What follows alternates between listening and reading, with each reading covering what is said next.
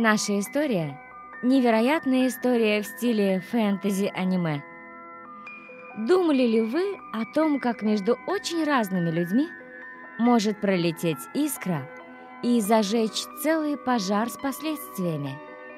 Помните ли вы, что отвага и смелость могут помочь в достижении любой мечты? Мы как два далеких и красивых мира – учительница и ее смелый ученик. Фотограф Александр Медведев